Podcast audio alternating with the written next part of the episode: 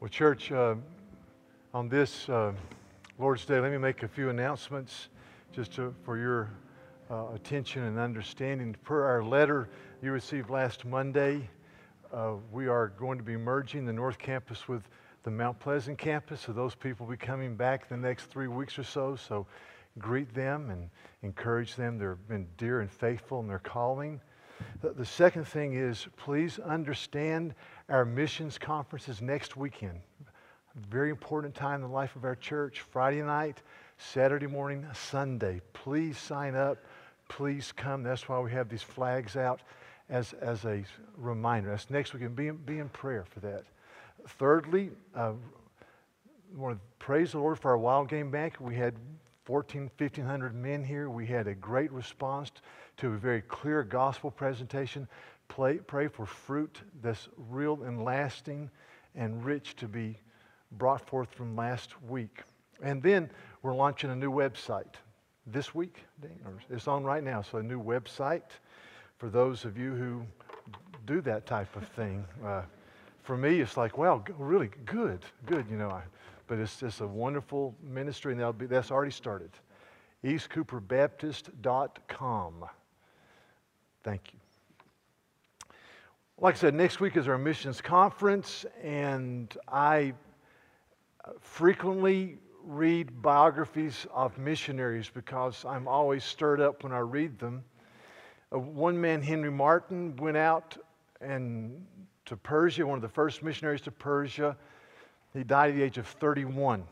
William Carey goes out from England in 1794, the father of modern day missions, and he's in in India until 1834. But what's interesting, as you read the journals or the letters of these men, they'll say something like this. Carey said this frequently Oh, for one friend to whom I could unbosom myself.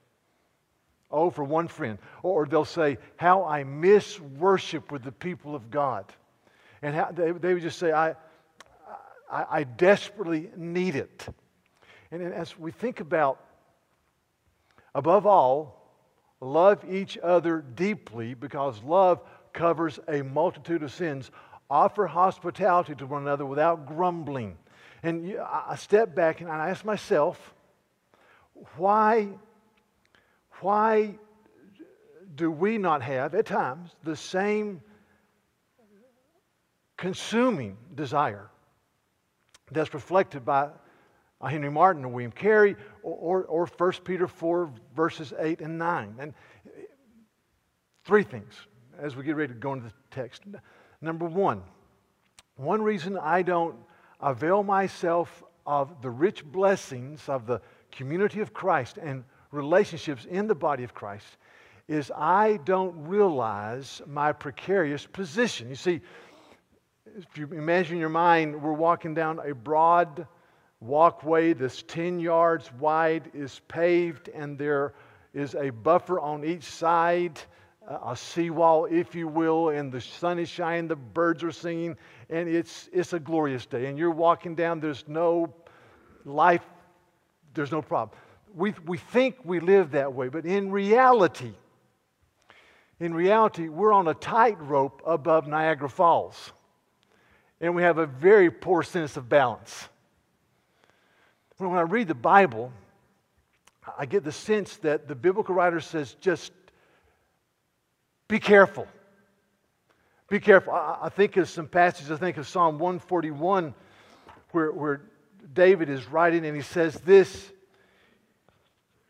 He says, My eyes are, are toward you, O God, my Lord. In you I seek refuge. Do not leave me defenseless Keep me from the trap that the ungodly have laid for me from the snares of the evildoers. Keep me from the trap.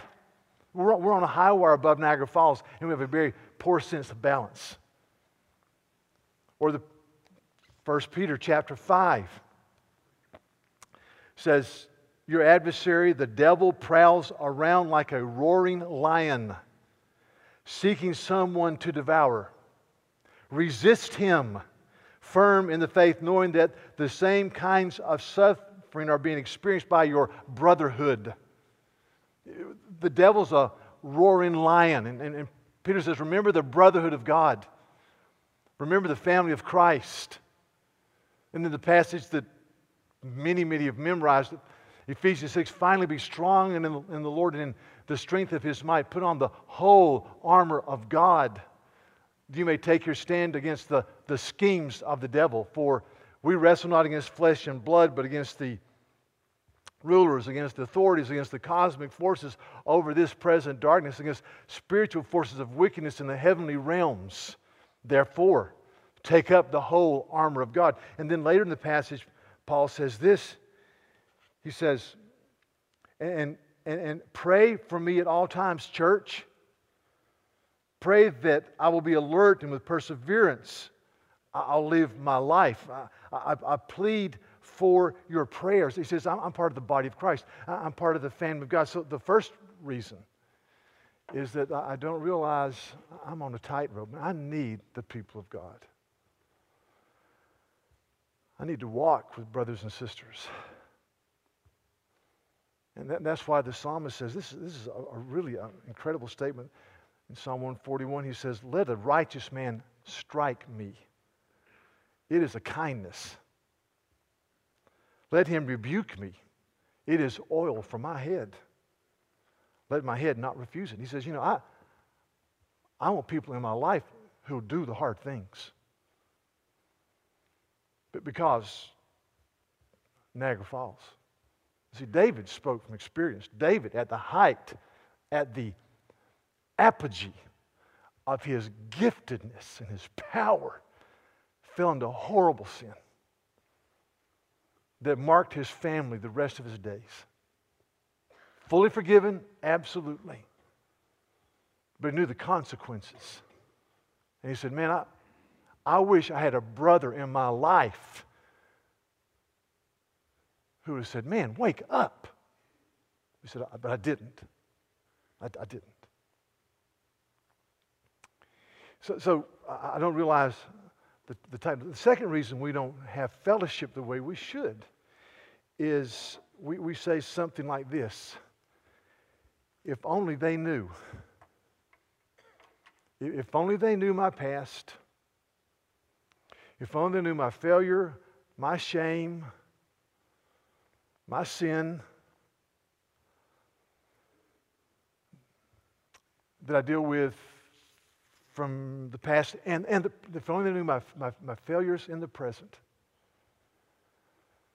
If, if they knew. And see, let, let me just say, with every fiber in my body, they do know. Because they live at the same zip code you do. There's not a person in this room who is a sinner emeritus. You get that title when you go to heaven. But until then, we struggle. Gloriously so, by the power of the Spirit. But we, we say with the Apostle Paul, the good things I don't want to do, I sometimes do. Everybody here. So, so the truth is, the people around you do know.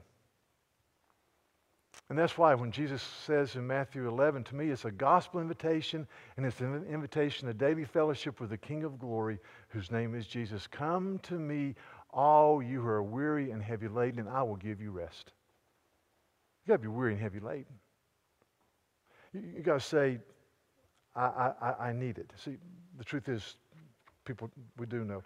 And the third reason we don't have fellowship is, quite frankly, we don't have friendships and we don't seek it out. We don't turn to people and say, let a righteous man strike me. It is, let's be honest, relationships are just messy. Life is messy. In Galatians 6, it says, Brothers, if anyone is caught in any sin, you who are spiritual, go and restore him with a spirit of gentleness, but watch yourselves or you too will be tempted. And, and that's a wonderful verse. It's a verse about community, it's a verse about restoring people with gentleness, but also the downside is Paul reminds you, you too can fall. It's just messy. I think of 1 Timothy 5. The whole, the whole chapter of 1 Timothy 5 deals with relational issues chapter 5, verse 2 says, Treat the older women as mothers and the younger women as sisters in absolute purity.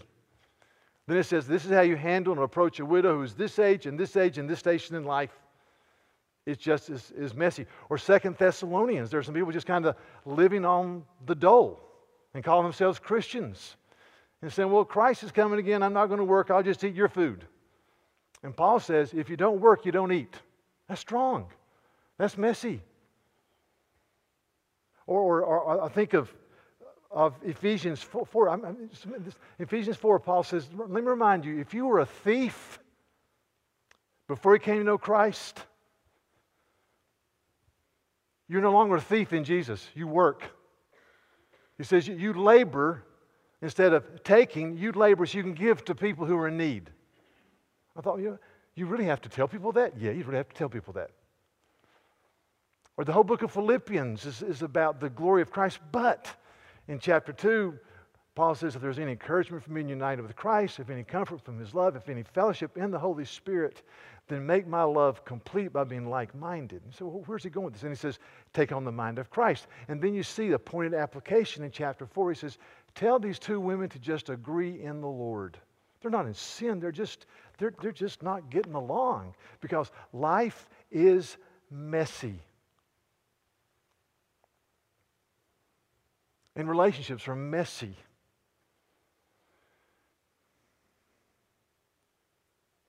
That's the word you hear today in our culture. I, I was, this article it was, it was in a nationwide newspaper. I have the staff is reading. We're discussing it tomorrow. America's baby bust. Basically says that the birth replacement order is 2.1 children per family to keep a level population. All over Europe, there are, there are countries that are 0.9. 0.9. America, for the first time in our history, is below 2.1 in the last few years. We're now at 1.54. We're not replacing our population. I mean, think about Social Security and good grief, you go, oh, my soul. So thank you for some of you that are spiking it, baby. But I, th- I, think one reason, there, there are a number of reasons people don't have children. One is, quite honestly, they said, I lived in a dysfunctional, angry home, and I don't want to raise my child in such a home. That's one reason. You know, the average age of Americans getting married has jumped five years in the last 40 years. That, that's huge. That's huge. Four to five years. And I think one reason is people are saying, you know, I've lived in anger and messiness. I'm not sure I want to jump in that boat. And so they live with each other until they find the perfect one. You're going to live many lifetimes before you find the perfect one. See? But, listen to me. You are made in the image of God. God is Trinitarian.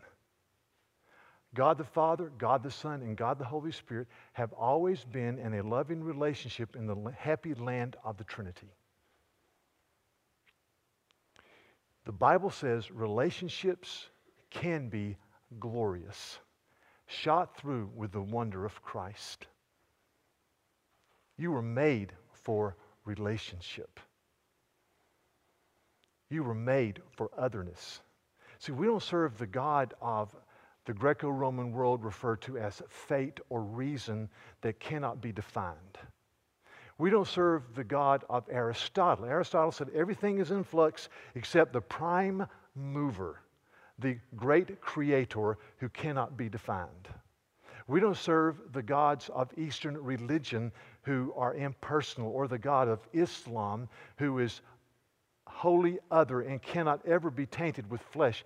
Listen, this, this, this, this is fantastic to think about. We serve the eternal God who is triune and who, in the fullness of time, became a baby with fingers and toes and flesh and lived and embraced and wept and, and ate with outcast, immoral, unclean people who, who, who freely entered into life and after he lived a perfect life, died on the cross for our sins. Just think about that. We serve a God who became man. That blows my mind. When I study other religions, I just go back and go, good grief. We're made for relationship. We're made to be with other people. So I, go now to the text and I ask this question How do I know that I am a good steward?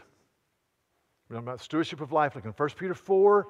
How do I know I am a good steward? Number one, I said last week, the end of all things is near. We live in the messianic age, the, the age of this side of the coming of Christ. The end of all things is near, and because of the radical advent of God in the flesh, therefore be clear minded and self controlled. I know I'm a good steward if I live with an understanding that Christ is God, and I walk before Him. Number two, he says, be clear minded, self control, so you can pray. I know I'm a good steward if I'm a person of worship, a person who, who comes to the Lord. And now we come to this little statement today. Above all, love each other deeply because love covers over a multitude of sins. Offer hospitality to one another without grumbling. So my, my third point is this is, is I know I'm a good steward if I live in vital community under the lordship of Christ.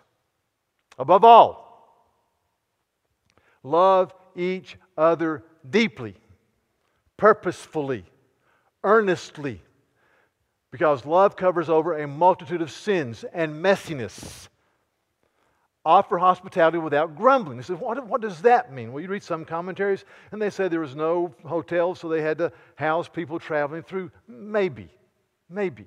I, I think the broader picture is this in your calling, where you live, don't grumble. Be cheerful. God loves a cheerful giver. A cheerful heart is good medicine, the proverb says. You, don't, don't be a grumbling, complaining person, but live as a called out person. This is my calling. This is what I'm supposed to do. This is, is who I am. Now, in Luke, Luke 6, uh, Christ gives Luke's version of the Sermon on the Mount. And it closes just like the Matthew account does with listen to verse 47, Luke 6 47. Everyone who comes to me and hears my words and does them, I will show you what he's like. He's like a man building a house who, who dug deep, dug down deep, and laid the foundation on the rock. And when the flood arose, the stream broke, it could not shake the house because it was well built. Now, when I look at this passage, I kind of look at it, you know, backwards and make an application. So, so Christ in summation is saying the foundational principle. He says you've got to dig deep. You've got to know the mind of Christ. You've got to know the Word of God. And he says, as, as that happens, as you, verse 48, the good person out of the good stored up in him produces good. The evil person out of the evil treasure produces evil, for out of the abundance of the heart the mouth will speak. So, so you see, in this whole issue of living cheerfully or, or, or I, have got to dig down deep, I've got to know the Word, I've got to know the mind of Christ, I've got to think. And as I know that, then, then out of my good treasure, I'll speak, I'll live, I'll bless. And then he goes on and he unpacks, he says, What will be the ramifications of that? He says, Judge not, and you won't be judged. Condemn not, and you won't be condemned. Forgive, and you'll be forgiven. In other words, if, you're, if you dig deep, there's treasures in your heart, you won't be a censorious, uncaring, judging person. You'll be forgiving. And he says one way that works out is that you'll go to your brother and you say, How, how can you say to your brother, Brother, let me take the speck that is out, out of your eye when you yourself do not see the log that is in your own eye? See, dig deep, treasure, you live it out. That's who we need to be. And so now let's go to 1 Peter and look at the, the road to Christ honoring community. The road to Christ honoring community. Three points. If I'm to have community in my family, in my marriage, in the church, in my community group, I've got to know the gospel. That's how Peter puts together this book. Chapter 1, verse 3 Blessed be the God and Father of our Lord Jesus Christ, who, according to his great mercy, has caused us to be born again to a living hope through the resurrection of Jesus from the dead. To attain inheritance that is imperishable and undefiled and will not fade away. And, and then he says this. Verse 10 Concerning this salvation, the prophets who prophesied about the grace that was to be yours. Paul says, Rejoice. The promise of the ages has come in Christ. They spoke of the grace that is now realized in you. And then he says in verse 12, These are things into which angels long to look. So, so as, as, I, as I look at this book, I said the, the first point if, if I am going to really experience community and be a person who speaks grace and lives grace, I've got to know the cross. And there's a statement in the sermon uh, worship guide. And it's by a guy named Tim Keller, and he says this over time, all churches, listen, listen. All churches, no matter how sound their theology, tend to lose sight of the uniqueness of the gospel and fall into practices that conform more to other religions or to irreligion. Their doctrinal instruction loses sight of how each doctrine plays a role in the gospel message, and their moral instruction is not grounded and motivated by the finished work and grace of Christ.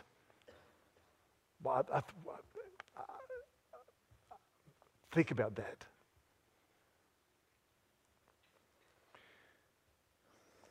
So we must always be bringing the gospel to bear on people's minds and hearts so that they see it not just as a set of beliefs, but as a power that cha- changes us profoundly and continually. See, the, the, the, gospel of Christ and Him crucified is not just an entrance into the kingdom, it is the kingdom. I've got to start with the gospel. I've got to live in the gospel of grace. I've got to let the reality of who Christ is and what He did for me on the cross impact everything that I do. And it's easy, and this is my, one of my great concerns. It's just easy to get together and say, don't do this and don't do that, and don't. But we've got to first say, behold the beauty of Christ, behold the glory of Christ. Unless we get that, we don't get it. And that's why in Galatians 2, man, Peter and Paul had a 16 ounce, 16, 16 round, not ounce, fight. It was the thriller from Manila in the early church. And Peter, Peter was wrong. He was, he'd fallen prey to ethnocentric behavior as a Jewish believer. And Paul says this when I saw they were not acting in line with the gospel, I opposed him to his face. You see, not acting in line with the gospel the gospel. And then he gives a statement, and, and then he gives kind of a summation statement, the verse that, the second verse ever, ever memorized, Galatians 2.20, which is a encapsulation of the gospel. I have been crucified with Christ. In other words, I needed a sin bearer because I was unable to come to God because of my separation from Him. Jesus did for me what I could never do. Blessed be his name. I've been crucified with Christ. Nevertheless, I live, yet not I, but Christ lives in me. Point number two my identification is the reality of Christ and the forgiveness of sins through Christ. To use a word that's theologically laden, the imputation of the righteousness of Christ given to me. In the life I now live by, in the body I live by faith in the Son of God who loved me and gave himself for me. Point number three, I live by faith in the finished work of Jesus. That's what I'm about. And so I, I treat people with dignity. I, I live with a sense of, of calling.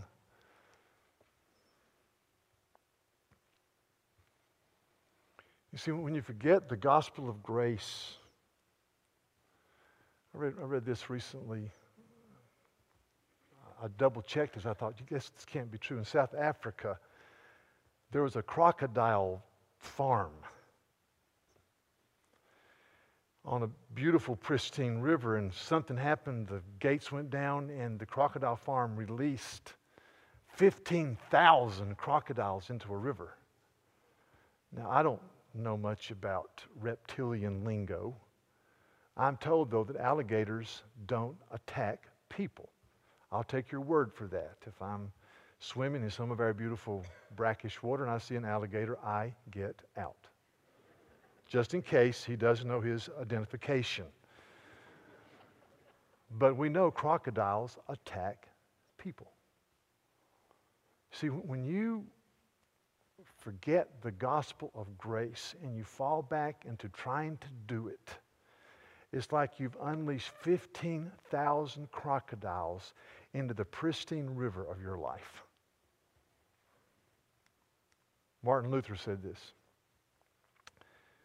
He says, When I return to myself, considering only what I am and what I ought to be and what I am bound to do, and I lose sight of Christ, who is alone my righteousness in life.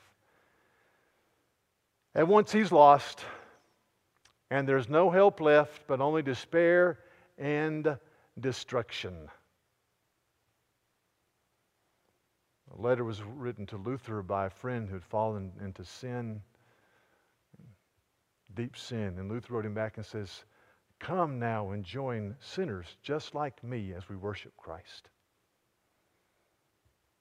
Don't, don't, don't forget the glory and the magnitude and the wonder of Christ. Again, it's not just a set of beliefs, but it's a power that changes us.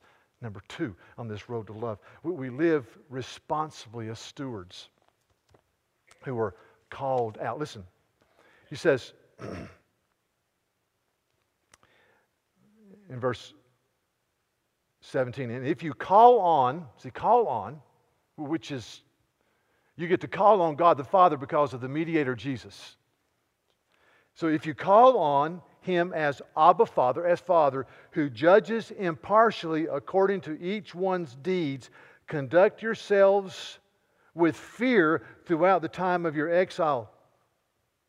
Next verse. Knowing that you were ransomed from the futile ways inherited from your forefathers, not with perishable things like such as silver or gold, but with the precious blood of Christ. I love that.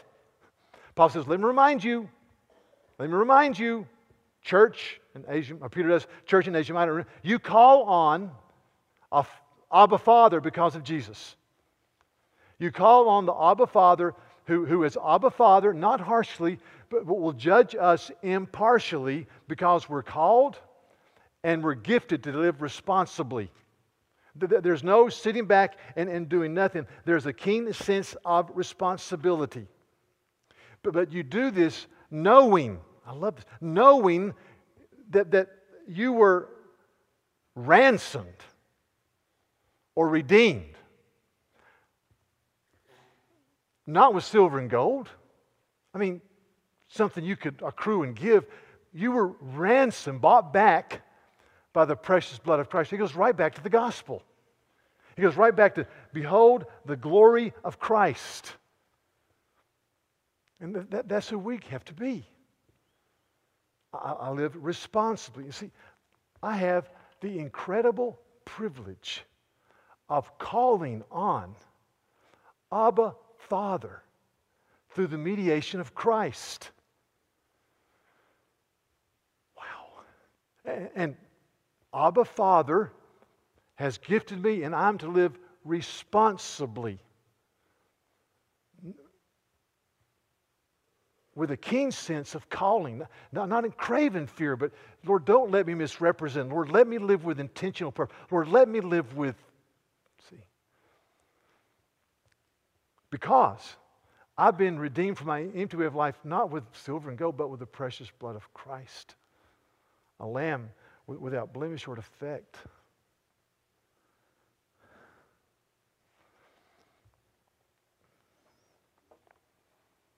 And then on the royal road to love, I remember the gospel, I remember my responsibility, and, and then I love. Verse 22 having purified your souls by your obedience to the truth for a sincere love of the brethren fervently love one another from the heart.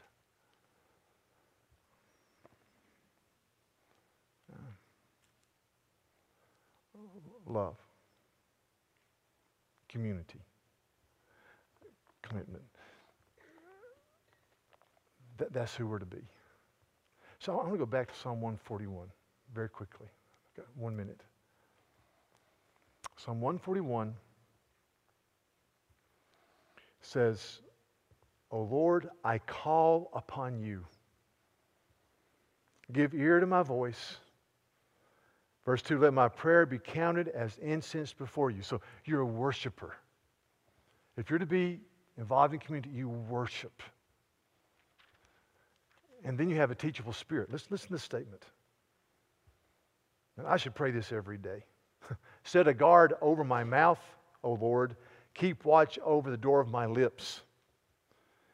Do not let my heart incline to any evil, to busy myself with wicked deeds, in the company with men who work iniquity. Lord, Lord put a guard over my mouth. Don't let me be in company with wicked people. Don't let me go in the train of wicked people. And, and, and then he says this But may I, I zealously invite and embrace community. Listen, let a righteous man strike me. It is a kindness. Let him rebuke me. It is oil for my head. You see, not only do I say, yeah, I should be in community, I pursue it. I walk with people. And so the, the, the big, big application in this body, in this church, we have small groups community groups, man to man, women's groups. And eh, are you involved with people who can speak Christ to you and weep with those who weep and rejoice with those who rejoice? You've got to pursue it. And, and, and don't, don't ever forget, you're on a high wire above Niagara Falls and you have a terrible sense of balance. Don't, don't, don't ever forget that they know your stuff because they do your stuff. We're there. We need each other. How do you know you're a good steward of, of life? You live with the Indian view, you're a worshiper, you're in community, you live to the glory of God.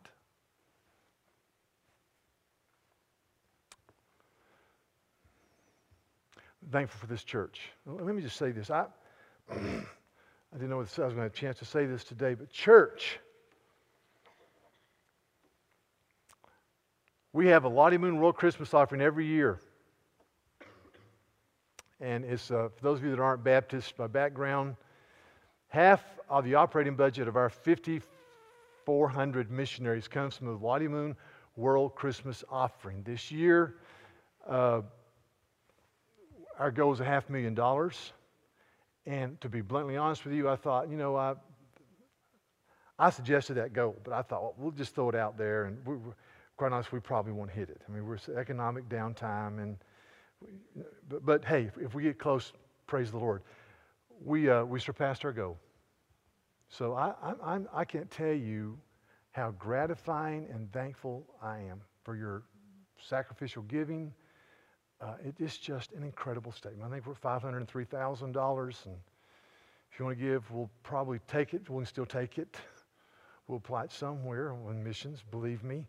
Uh, but that, that, is a, that is a glory hallelujah. So thanks be to God, and uh, just thanks be to God. If I, if I could uh, do something like a gymnast jump or a flip or something, I would do that, but I, I, I, I, I can't, I never could. So that's uh, just the way it is. But thank the Lord. So let's stand and close in prayer. Thank the Lord. Lord, uh, thank you for this day uh, that you've given us. Thank you, uh, Lord, for the body of Christ. Thank you for people who will be worshiping at this place today um, who have spoken Christ to me and my wife and my son and my daughter. Thank you for the body of Christ. Thank you for the privilege of being in community. Um, and Lord, we thank you. Thank you for um, this World Missions offering. Blessed be your name, Father, Son, and Holy Spirit. We pray that this money will go to the ends of the earth to take the good news of Christ to people in the teeming cities of our world uh, who've, who've never heard or who've rarely heard. Uh, energize and bless, we pray. Oh God, have mercy upon us, upon our country, and upon this world. And we thank you for the hope of Christ. And we thank you that you are eternal God, Father, Son, and Holy Spirit.